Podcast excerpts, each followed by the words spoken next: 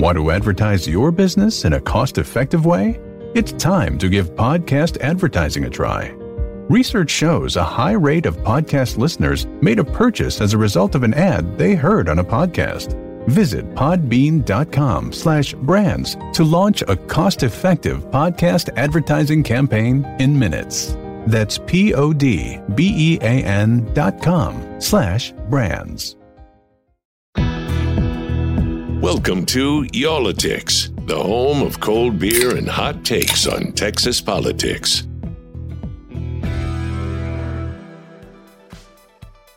Hey guys, welcome back to another episode of Y'all-itics here. Uh, Jason Whitely with my co-host Jason Wheeler, and uh, as as badly as we would like to be in Houston for this episode, we are forced to do this on Zoom again. But we Yeah. are still about to pop the top on a cold one. What do you have, Jason?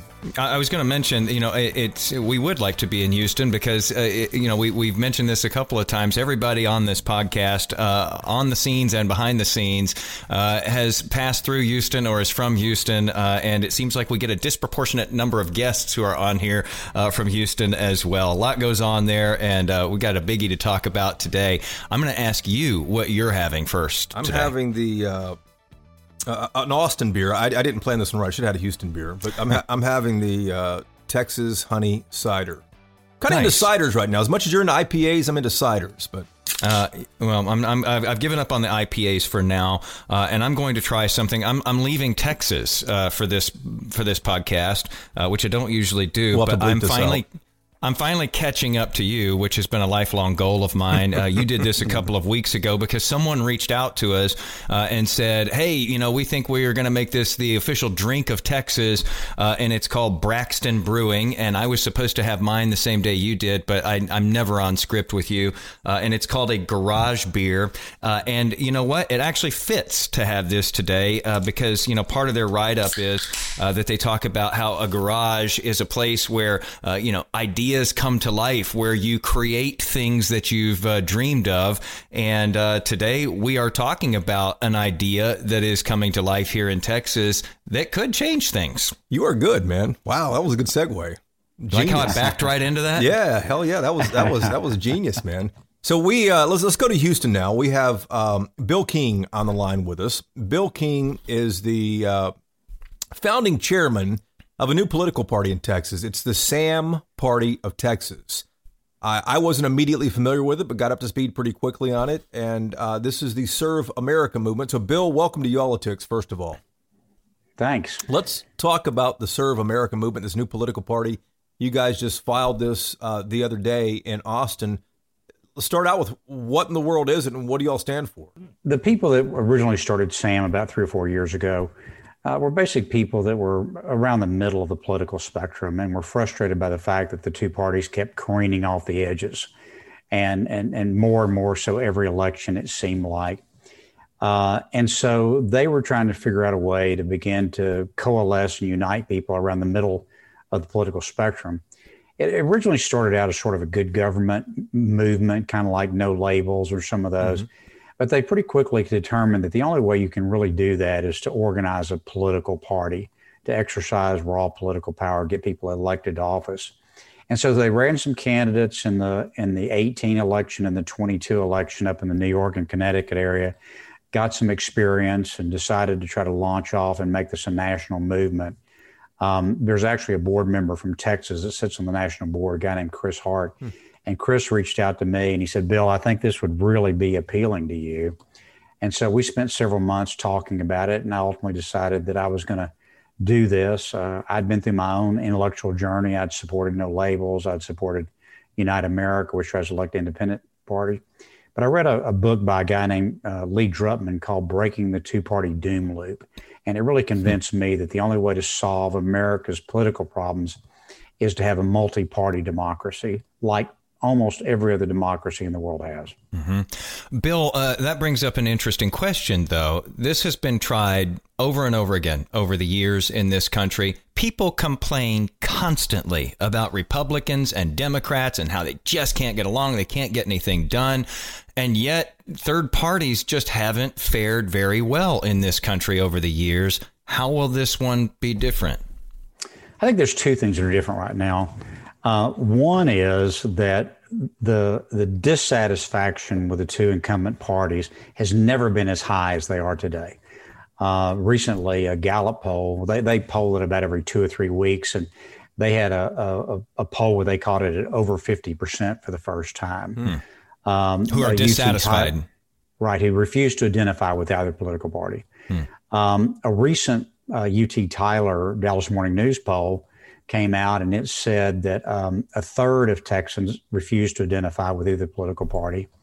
But then they took the people, and it was 37 Republican and 30 Democrat, and they asked those folks uh, how strongly they felt about their party affiliation. There was another 27% that says we're not really strongly affiliated with our parties. Hmm. And so when you add that 27 to the 33 that are independent, you got 60% of Texans say they're not very uh, uh, not very closely associated with a political party.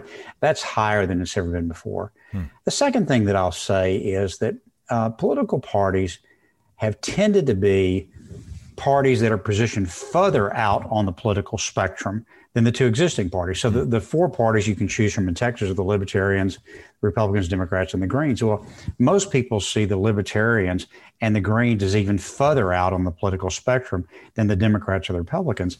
And so, you know, what the question we want to pose to Texan voters, if we give you an alternative that's more in the middle, a common sense kind of approach to governing, is that something that you would find appealing? And I would point to the 2006 governor's race to suggest to you that, in fact, Texans would like that. If you recall, in that race, Rick Perry was running for reelection the first time. Uh, Chris Bell was the Democratic nominee, and that was the ballot that Kinky Friedman mm-hmm. and uh, Carol Strayhorn both qualified as independents.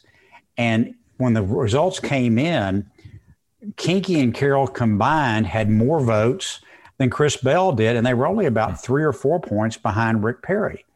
So even back in 2006, you know, Texans sorted about a third, a third, a third. And you think about how much worse things have gotten since 2006.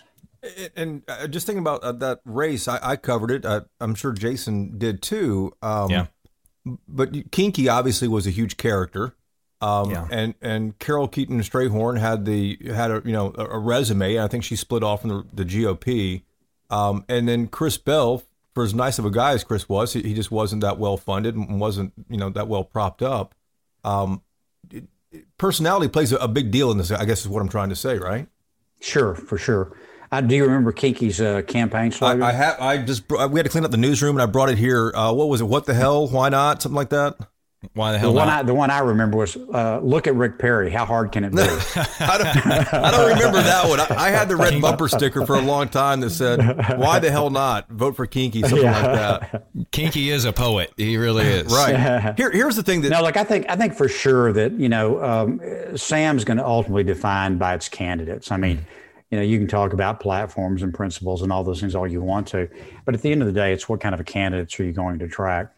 And so um, it's it's always kind of a chicken or the egg deal. You know, people who are viable politically don't want to associate with a party that doesn't have any infrastructure, and you know, a party trying to build infrastructure needs you know people that are recognizable. So it's always a sort of uh, chicken and egg thing.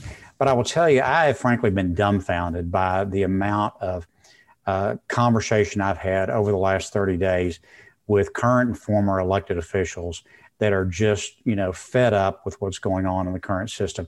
I think this legislative session really brought a lot of things to head. Uh, I recently had a meeting with seven elected officials currently in office, and you know I, I don't have permission to tell you who they are, mm. what their names are, but I will tell you that uh, there were four, there were three Republicans and four Democrats. Mm-hmm. And all of them said, I'm either going to run as an independent or I'm going to associate with the new party or I'm going to quit. Wow. That's significant. Yep. Um, uh, so, uh, talk, talk to us a little bit about how this legislative session you think helps uh, the SAM party here in Texas. Uh, uh, you know, a lot of people said there was a lot of red meat in this session. Uh, you know, things for the base, perhaps going into next year's elections, and maybe not enough that's addressing the true needs or thoughts of Texans. Well, Jason, you said it for me. I mean, yeah, that's Next exactly question. right. I mean, I mean, you know, look so if, if you ask, I think if you ask Texans, what are you worried about? I think they're worried about the pandemic and the effect of it. I think they're worried about you know, what's the limit on government restrictions in a pandemic? I think they're worried about, you know, is my electricity going to go off the next time we have a major freeze? Is my electricity going to go off in the middle of a of a, of a heat wave? Mm-hmm. Uh, I think they're worried about how bad our public schools are. I think they're worried about the fact that almost a third of Texans don't have health insurance, and how do we? I think they're worried about property taxes skyrocketing. You know, we didn't talk about any of that stuff. We're talking about transgender sports, voter suppression, voter fraud. Um, you know, whether or not somebody ought to get training before they carry a handgun around or not. I mean, I got to tell you what, uh, I've never lost one night's sleep worrying about transgender sports mm-hmm. once. I have worried a lot about the electricity not coming on, mm-hmm. or down here in my part of the world in Houston, worried about a hurricane wiping out the city. Um, and I just don't, you know, they just, it, the, the, problem is these guys all have to run in the primary. You so these guys and gals have to run in the primary. And so they've got to pander to that base. And, and, and I think one of you used the term throw red meat. The problem is you throw red meat to a monster and they always want more. Mm. And so they just become increasingly ridiculous in the sort of pantomime that they're due. Well, what can I what what can I throw out there that would be the you know the reddest meat this time and how you know how can I get ahead of the other guy that's going to throw other red meat out there? And they spend all their time doing that instead of governing. I, I just think there's a big chunk of Texans and Americans that want somebody to do the damn job. Yeah, I think you're. I think you're probably right about that. There is there is a certainly a, a, sector of the state who's kind of frustrated with the partisanship that's going on. But at the end of the day, Bill, you've run for office before for uh, the mayor of Houston's uh, position, but you know that any political party needs a, a, donors with deep pockets and a, good uh, field of candidates. What makes you think that you guys can spin up, you know, fast enough for at least 2022, maybe? Well, I think look, I think we've got to have limited uh, expectations for 22. I mean, we're going to be a brand new party. Yeah. Our immediate goal is to get ballot access, which requires about 80,000 people joining the party, which you basically do that by signing a petition. Once we're on the ballot, if any statewide candidate gets 2% on the vote, we qualify for the ballot for the next 10 years.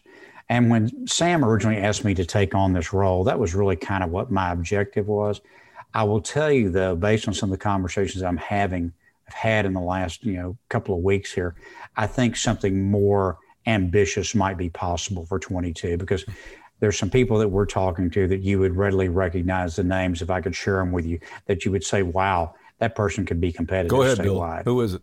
Yeah, make so some I, news, you know, Bill. I'm pretty. I'm pretty sure you guys could figure it out for well, yourself. Well, I was just going to ask you actually because the way that you described this party uh, being not a platform-driven party, but you know about being centrist and finding solutions and and not being you know quite so quote unquote political, it sounds a lot like some of the talk that we've heard surrounding like a Matthew McConaughey, a potential run for governor. There, uh, you know, you can feel free to make that news here uh, on this podcast if that's something that might happen.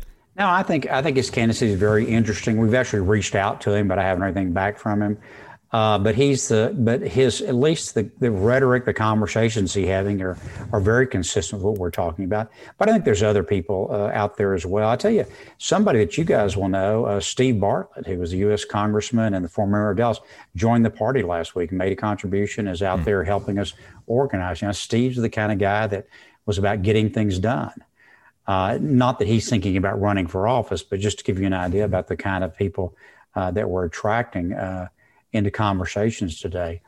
Um, but I think that, look, I, one of the reasons I ran for mayor, I ran as an independent for mayor. I mean, supposedly, you know, municipal races are nonpartisan, but we all know that's a bunch mm-hmm. of hooey, mm-hmm. that they become very partisan. I ran as an independent. I, I screened with Democrat groups, I screened with Republican groups, and and um, and and we raised between the two campaigns about six or seven million dollars.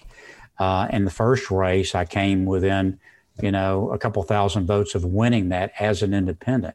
So I think even though I didn't win, I think the race demonstrates that there is an appeal out there you know, and I was running against Sylvester, who had run for mayor three times and was able to move $2 million over from his state legislative race and started with an 80%. You know, the first poll that came out, I'd actually been writing for the Houston Chronicle uh, for about 10 years at that point.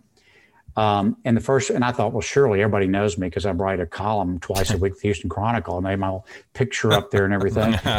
so the first poll that came out, I had uh, nine percent name ID and two percent of the vote, and my consultant said, "You need to drop out right now before you waste any more money."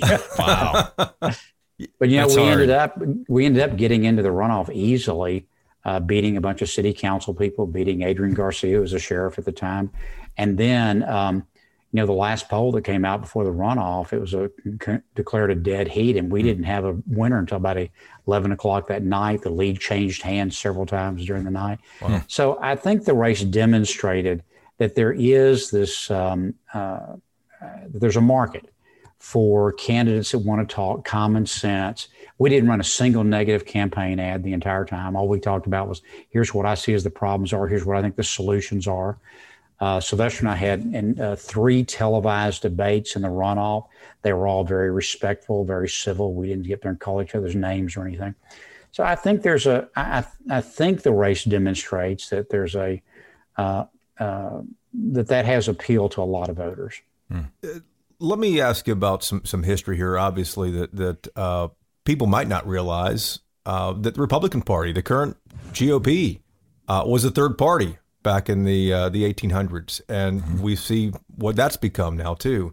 Uh, but secondly, you mentioned something that, that I, I didn't know and I didn't think about, and that is on the world stage how third parties uh, rise and fall all the time. And Francois Macron, the uh, the president, of Emmanuel, France, Emmanuel Macron. Is it uh, Francois Mitterrand? That was the the previous president years ago. Oh, I, I thought you were talking about the current. Sorry. um, no, is Macron though? Is that who it is, Bill? Yeah. Yeah, Mac- right, Macron, Macron, started a third party in France, what, a decade ago. He got elected. You mentioned that the same thing happened in Mexico as well, too. So this is not that right, far yeah. out. I think actually. I think Macron, I think between the time Macron founded the party and being elected president was less than two years. Wow. Um, now, the and and you're correct. The Republican Party started as a third party in the 1850s, spent about a decade replacing the Whig Party, and uh, ultimately got uh, Abraham Lincoln elected president in 1860 in a three way race, by the way. Um, and so um, the, the this sort of look, the two parties are constantly out there telling everybody third parties are not viable. It's a waste of your vote because they don't want the competition. Uh, but the truth of the matter is, um, you know, they are successful sometimes. Mm-hmm. It takes a moment in history to do it. Uh, this book by Lee Drutman that I read, Breaking the, the Two Party Doom Loop, I would really recommend to everybody it's it, it talks a lot about how the two party system we have today is nothing like the two party system that we've had over the last 50 years. That when you go back to the golden age of the 50s, 60s, and 70s, when the two party system seemed to work pretty well, you had liberal and conservative wings in both parties. So you had this ability to make, you know, uh, bipartisan deal making going on. And so it was, you know, liberal Republicans and liberal Democrats that passed uh, the civil rights uh, legislation back in the, in the 60s. You don't have that today. The parties are completely ideologically sorted. And Drutman points out this is the first time in the history of the country we've ever had this. Mm. And then you add on top of that the primaries, you add on top of that social media, you add on top of that 24 hour news cycle. And it's ended up with this very toxic environment where you basically have about 10 or 15% on either side of the political spectrum driving the agenda, driving the debate, driving the conversation, because that's what gets the eyeballs uh, for, for social media and for the cable news network. Bill, you've mentioned that since you all filed as a party here in Texas, that you've heard from some actual current elected lawmakers uh, in Texas, uh, some interest from them is it likely in, in the months ahead that we will see some of those people actually go ahead and, and change their affiliation and join you? And, uh, you know, you've heard from both sides of the aisle some positive things there. I'm curious uh, how much you all are bracing for the negative because these are machines and they don't like a third competitor coming in. They, they've sort of defined their turf. So that's the second part of my question. Are you feeling the heat from that yet? I haven't felt it yet, but I'm fully expecting. You know, uh, Sam Party in New York qualified for the ballot. Uh, their gubernatorial candidate got enough votes to qualify him for the ballot. Uh, Cuomo went back and changed the law retroactively to disqualify them and wow. three other parties. So that's hmm. all tied up in litigation up there. I suspect we'll spend some time in the courtroom before this is all over. Um, in fact, I, will break a little news for you. One thing that we're probably going to do in the next couple of weeks here is file a lawsuit over a, a provision in the Texas Election Code if you this is just this is how how outrageous the discrimination is. So if if you are when you want to become a nominee for a party you file an application with that party to become a nominee for whatever particular office. And when you do that you have to pay a filing fee. Hmm. well for democrats and republicans that money goes to the party and they get to keep it and spend it if it's anybody else, it goes to the state of Texas and they get to keep it. wow. so we don't think that's exactly kosher. We may be challenging that in court here pretty quickly. You mentioned New York in the conversation here, too. Uh, Texas is the latest state to come on. Tell us where the SAM party is right now nationally. Uh, and, and I think you mentioned that, that it is still expanding, too, right, Bill? Right. We had uh, uh, on Monday we announced Texas, Pennsylvania, and Connecticut. They had previously run, they previously endorsed independent candidates in, in Connecticut, uh, but they're actually going to file for part. They filed for party status uh, on Monday. Uh, I think you're going to see Florida and possibly California come on mm. pretty quickly. Um, I was on the phone this morning with people from Kansas who were interested. last week with people from Rhode Island. I think by the end of the year, we'll have 10 or 12 state party organizations in place. Well, when well, you say that, though, Bill, how crucial is Texas in that mix? How much does the National Party, you're the chair here in Texas, how much is the National Party counting on this state uh, to, to do well? So I think that Texas is in the national eye all the time you know, and in part because of our, some of our antics here, you know. Mm-hmm. But um, but listen, there's been some national news coverage on the fact that a third party started in Texas already, and so I think it's very important. Um, you know, all eyes are on Texas for a lot of different reasons, and so the fact that we're going to do this here is is a big deal, I think. And I think maybe to the rest of the country who don't really understand Texas, maybe it came as a, being a little bit unexpected uh, but you know, the truth is, Texas has always had this sort of independent streak to it. Yeah. And um, you know, w- one of these days, we're going to teach the rest of the country that the second person plural really is y'all. Yeah, because we because we've heard it we've heard it over and over again that Texas isn't necessarily a red state and not a blue state. That it has traditionally been a non-voting state. Those are the people mm-hmm. you're trying to get. Mm-hmm. Well, look, you know, if you if you go to a restaurant and all they have is beef and fish, and you wanted chicken, you know, and you go back and keep asking for chicken, and they don't serve it, you decide, you know, I'm not going back to that restaurant anymore. Mm-hmm. So I just think we're going to see a lot of people, and you know, Trump for all his faults, which I th- which I personally think he had a lot of them. You know, he understood that there were a bunch of people that were not being represented in this country, and he quit voting, and he spoke to their concerns. Hmm. Now, I, I, kind of agreed with David Brooks when he said that Trump was the wrong answer to the right question. Hmm. but at least he was raising issues that had previously been ignored by the two parties. And I mean, look, I mean, Trump was not a Republican. He wasn't a conservative. I mean, in some ways, he was really the first independent president, you know? Bill, we, we watched uh, uh over the last few cycles how the the gap between Republicans and Democrats in this state, at least on the presidential level, has really closed. Um, but I, am wondering if if the a third party comes in and, and you you know you have uh, you know Republicans who are determined to go vote for a red candidate regardless of what that person stands for. Do, do you think that a third party might take away from the Democratic vote at all and, and split that vote, or do you think it would bring out new people? You know, it's funny. I've, I've gotten several emails over the last uh, 72 hours here about an equal number of my Democratic friends tell me, I can't believe you're doing this. You're going to keep, you're going to, you're going to interfere with our ability to beat the Republicans in 22. Wow. And I've had about two or three of my Republican friends write me and say, I can't believe you're doing this. You're going to, you're going to just dilute the Republican vote and let the Democrats win. So, you know, both sides see the other side as this monolithic group of voters you know, and that they're that they're going to stick together. And it's always our side that we have a hard time keeping together. But I can just tell you, based on the reaction I'm getting, it's about an equal number of Democrats and Republicans that we're hearing from. And, and I would again refer back to that um, UT Tyler polling, which shows that there's only about 20% on each side, a little, a little more, maybe let's say 25 15 Republican to Democrat, that are really committed to their parties.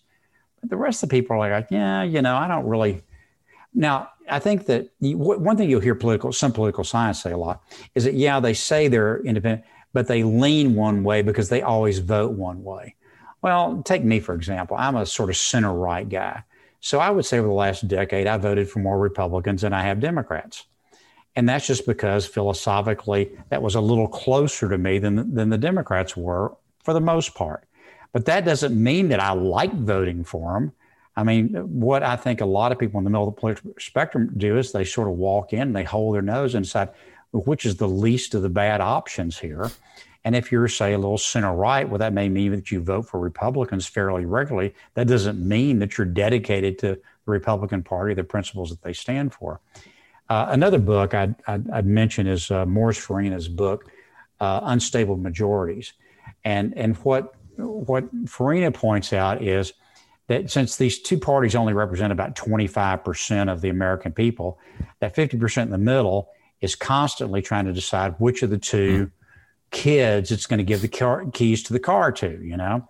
And so they give it to they give it to one kid and he drives the car off in the ditch, you know, because he'd been drinking. And so you say, okay, give me the keys back. And, and you get, and, and, but the problem is the only person you have to give it the keys to is the other drunk kid, you know? And so at some point in time, I think people are going to be just fed up with that. Yeah, we have heard plenty of times from people saying that they're picking the lesser of the two evils when they go into exactly. that ballot booth. Uh, I want to ask you this, Bill. Uh, you know, a lot of times a relationship is great in the beginning, uh, and and the challenge doesn't come until you know much further down the line when you're deep in the marriage, let's say. Uh, so I'm I'm looking at the platform that you all have, and you know it's based on you know transparency, and and you say that you know you, you all are about defining issues and inviting ideas and collaborating and finding solutions. I'm curious though, how hard is that going to be to hold a party together though when you don't have this rock solid already decided written out platform and and you get to one of these thorny issues and there are people within the, your party who don't agree with where the a particular candidate is headed or where the party is headed? How do you keep it together? Uh, you know the national platform is sort of the overarching architecture that's sort of trying to decide how we want candidates to look and, and act like but down at the lower level, the state level, and certainly the candidate level, SAM candidates and the SAM Party Texas are going to have more specific ideas about how that general philosophy is applied in Texas. And I'll give you the example, the one issue we've already taken up, which was the grid failure. Uh, you know, as soon as, the, I mean, the, you know, we hadn't even gotten thawed out. And Abbott's up there talking about how, oh, this is all green energies fault. And the Democrats were out there talking about how this just shows you how fossil fuels unreliable and we need more green energy. Well, I mean, look, anybody with half a brain knew that really wasn't what the issue was. Mm-hmm. I mean, what the issue was a bunch of gas fired generators didn't start. Well, I'd like to know why they didn't start. And so what we've said is we need, and by the way, I'd also like to know what the true damage was. I'd like to know what happened to the $50 billion that changed hands over that four or five days. I mean, there are just thousands of unanswered questions. And so, and, and, and by the way, both parties were anxious to sweep this under the rug as fast as they could because right. they didn't want to, they don't want Texans to know X made a billion dollars in the freeze. And oh, by the way, he gave a million dollars in campaign contributions, which will be spread out over both parties. So they want to sweep it under the rug. I, did y'all see this mm. where ERCOT said it's not subject to the Open Records Act. Yes. And then the Attorney General backed them up. I mean, yeah. they just passed a two and a half billion dollar bailout for this agency, and they're not subject to open records. I mean, come on, man. Yeah. Um, so what we did was instead of running out there and saying we know what the answer is, we said, look, we need an independent commission to study this and come back with recommendations about, first of all, do fact finding about what happened. Because look, if a generator didn't start, that's not an ideological issue. That's not a conservative or liberal issue. It's not a Republican or a Democrat issue. You know, either the line froze or a switch froze or something happened. And how do we stop that from happening again in the future? That's what I would like. I, that's what I would like a Sam governor to come out and say. Hmm. So we started this online petition demanding it. I think a couple thousand people have already signed it. Um, and it's, if you want to sign that, by the way, it's investigatethegrid.com, investigatethegrid.com. You can go there and sign our petition. That's the way that I want Sam Candidates to act. I think there'll be other things that will will will come up during um, uh, this campaign cycle. I think we're probably going to be talking about campaign contributions some. Uh, they're unlimited in Texas, and somehow it seems like if you give the governor a quarter of a million dollars, you end up on the board of regents of your choice. You know, mm. all perfectly legal. Probably not the best way to run things. You know. Yeah. Mm-hmm. Um, so I, I think there'll be a number of issues that will evolve that will define Sam in Texas, and will define Sam candidates in Texas. So, Bill, what's next for uh, the Sam party in Texas? You guys are brand new. I mean, what what's top of your uh, you know list on your legal pad there? Well, right now I'm trying to answer the 200 emails that I got over the last 72 hours. Um, we're we're in the process of trying to build out the basic infrastructure of political party. You know, we need precinct chairs, we need county chairs, we need uh, candidates recruitment and screening committees. We need a platform committee. We need all those things that uh, that you know you would normally think of that a political party has. So we got to build that all out before the primary season next year. The, how do you get that, uh, Bill? Are you asking people to sign up, or how do how do you yeah, get no, all I that? mean, I, I literally have sent probably 10, 10 emails today. People sent me saying, "How can I help?" And I and, and most of those people I've written back and said, well, would you be interested in being a precinct chair in your precinct? And I've got a little information sheet that I send them to say, this is what's involved. In, this is what we'd expect of you to be a precinct chair and what you can expect from us.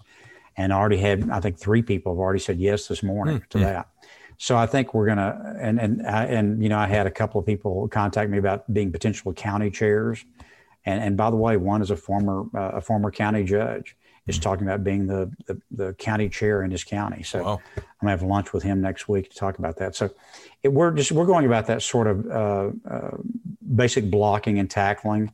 I mentioned earlier we're probably going to initiate some litigation for some of these rules we don't think are fair. Um, but it's basically to get ready for what what happens is next year on the primary date. And of course, we don't know when that's going to be yet. It's, it's currently set for early March, probably be early May from from that day, you have to hold your precinct conventions, county conventions, state conventions.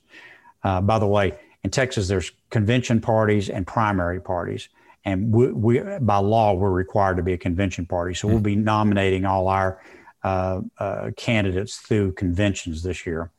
Uh, but as soon as that precinct convention uh, primary date comes, then we basically have 75 days to collect our signatures to qualify for the ballot and turn that in. Hmm. And so we're preparing for that. We're going to engage a petition gathering firm to do that. I interviewed one of those guys yesterday, talked to him about it. But you know, there's there's 16 million voters in Texas. I'm sorry, about 18 million voters in Texas now, and um, barely a third of them really strongly identify with either of these political parties. You know, only one or two million vote in the primaries. So there's a ch- big chunk of folks out there uh, that are available to only get 80,000 signatures.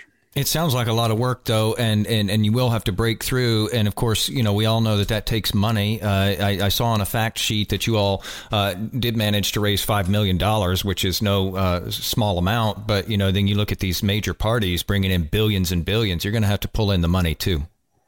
Well, I think the money follows uh, our success and will mm. follow the candidates. Um, and I tell you, I, I will say this that I think that the I think the effectiveness of money in campaigns is actually overstated. Hmm.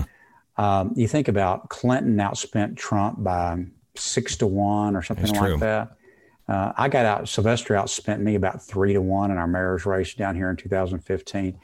You know, you have to have a certain amount of money to get into the public eye and to be uh, competitive. But it's not at all the case that whoever spends the most money wins. And, and there's a there's some there's some academic literature on that that that says that that's not right. Uh, so I think I think it'll be there. And I have to tell you, I, I bet hundred contributions have come in in the last 72 hours under $500. Hmm. Which was frankly, I mean, we didn't ask anybody for any money. We just said, this is what we're doing, and this is where you can go find out information about us, and people are contributing money. So I think I think that the money will be okay. Um, the um, uh, and and frankly, a lot of money by the by big campaigns by the parties wasted. I think. Hmm.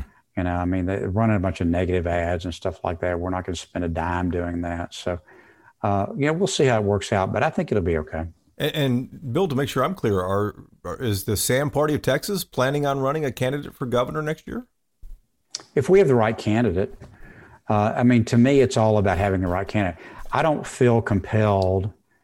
My my counsel to the party would be that we should not be feel, feel compelled to nominate somebody in every slot if we don't have the right person to run. Yeah. Uh, I'll tell you something that Sam has done in New York and Connecticut is they've endorsed Democrats and Republicans.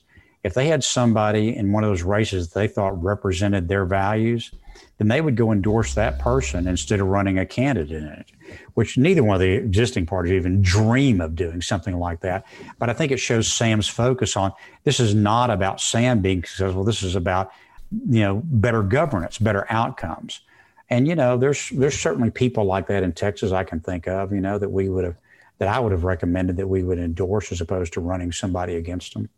Bill, I'd like to uh, also point out that you know we've talked about how you all don't have necessarily a hard and fast platform like we're accustomed to with you know Democrats and Republicans, uh, but I did see some interesting things that you all are uh, proponents of. If if and when you do get people in power, and those include ranked choice voting, open primaries where all voters get to get in there, uh, campaign finance reform to get dark money out of politics, and uh, more voter access. So uh, there is a platform there that that may in fact speak to a lot of people, even though it's not necessarily a platform in the traditional sense that, that we consider with the two major parties.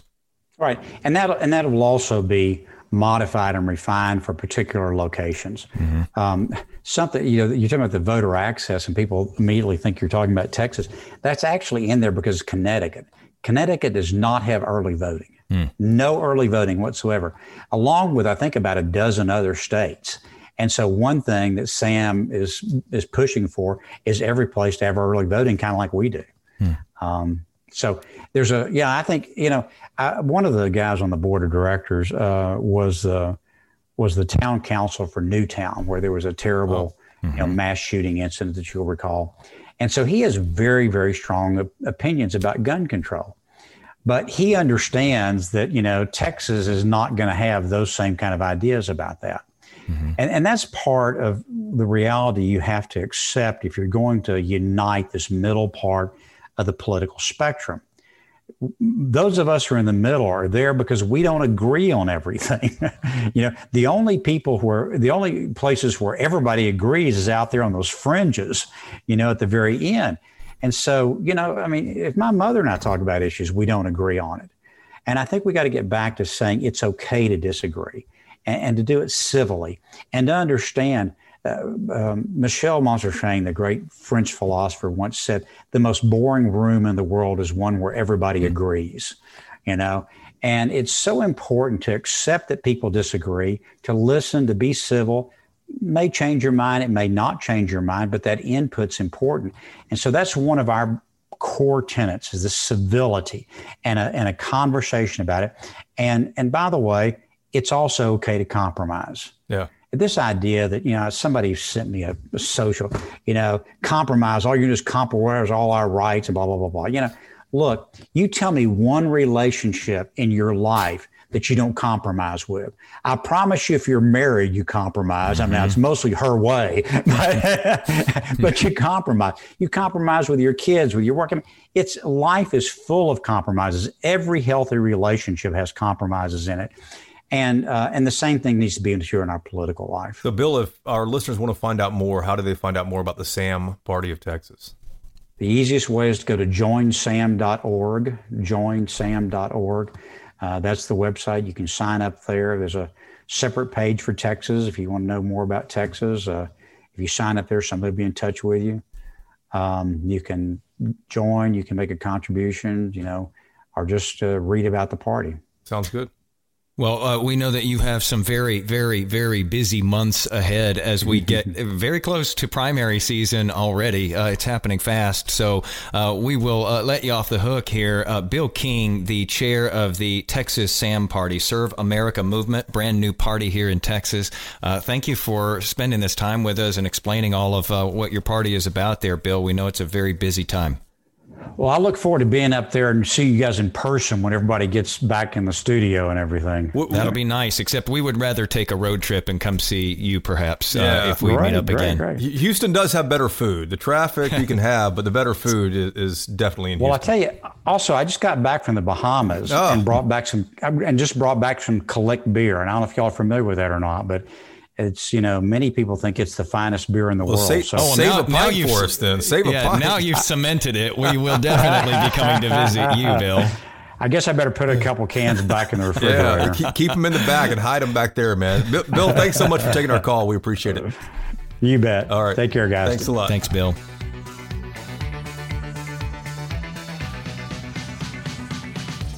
So that was interesting. I, I, I'm I'm really fascinated to see what kind of candidates that the Sam Party of Texas actually is able to recruit and the kind of money that's behind him. He's right. You don't have to have the most money to win, but you certainly need money to counter attacks and at least get your candidates out there. Well, the good thing that they have here is that they're A, not defined, which is important. You can come in and define yourself, and B, you're nimble. You know, you're just starting up, so you can be more scrappy perhaps than the, the, the more solidified parties uh, in the state here. Uh, it will be interesting, though, and, I- and I, you know, I wish he would just name names. Nobody ever names names. Uh, it will be Right. interesting, though, to see if we start seeing people who have an R or a D next to their name right now, and that changes to, I don't know, would it be an S? A Sam? Pretty good. That's a good question. Yeah. Yes. Yeah. I, don't, I don't know. It, it makes sense. Yeah. But you know, getting back to the definitions, what's the old saying? If you don't define yourself, someone else will. So I think at some point, the Sam Party of Texas has got to, you know, lay out exactly what it stands for, and, and that is the the centrist driven solutions. Yeah. Is at least what I took away from the conversation with Bill there. Well, and I and I think that they are smart right out of the gates to focus in on something that I have heard from a lot of people, and that is the the whole you know fiasco, the debacle here in Texas with the electric grid, and and you know the subsequent you know what a lot of people see as a total lack of action to truly address the problem to keep it from happening again. Uh, it, it sounds like they are definitely zeroing in on something that people might think about in their everyday lives, especially as, you know, they could benefit if we have a really, really hot summer here in Texas and we see more and more of these, you know, hey, turn off the lights from four to seven uh, so that we can conserve power so that we don't have to do rolling blackouts. I predict that if we have a really, really, really hot summer here, uh, the Sam Party might actually get a, a, a good uh, boost uh, from that. That's a good point. And the reminder here, the special session, special legislative session that Governor Abbott called, it starts a week from Thursday. So we will, or we are waiting right now as we record this to see what the governor is putting in his charge in his list of items that he wants the lawmakers to uh, to consider and debate and, and hopefully pass laws. Yeah. Will grid reform be in there? I don't count on it. Yeah. But that's certainly something that one party is promoting, the Democrats. Well, I'm betting too that that uh, special legislative session may also give Sam a boost because uh, you know we could really see some some nasty partisan fights coming out of that, and that's exactly w- what they're saying is the problem here that's keeping real action from from getting you know taken from you know real solutions happening. Uh, I bet you that we're going to see some real partisan fights there. Yeah, of course. You know the, the main bill that, that everyone expects to be uh, listed on the governor's list is the changes to state voting laws, which Right. will likely be paramount for the governor since Democrats walked out of the uh, you know last few hours of the regular legislative session and and uh, killed that bill. But this just means that we need to take a road trip to Austin for the special legislative session. Didn't you work in Austin? I did. So uh, Where should be- we go? Do you, do you know places to go? That's been like years ago, though, I, right? no, I do know some places to go, um, and and uh, there's one, in fact, uh, that I can think of that has a, a good beer selection, you know, for the podcast. Uh, they also have a whole wall full of like different uh, bourbons and vodka. Uh, We we were not allowed to do those. We we'll have to- we'll have to we have to stay out. with We- beer. Yeah, our, But our- still. our boss doesn't want to hear that, so we'll Yeah. have to cut that out. yeah. But yeah, yeah, no doubt there there are uh, many good little places down there. But we'll uh, we'll look at that at a different time. We have burned up enough of your time today, but we always appreciate you listening to Y'all-itics. Don't forget we drop new episodes every Tuesday, and uh, please subscribe to us. Thanks so much for listening. We'll talk again next week.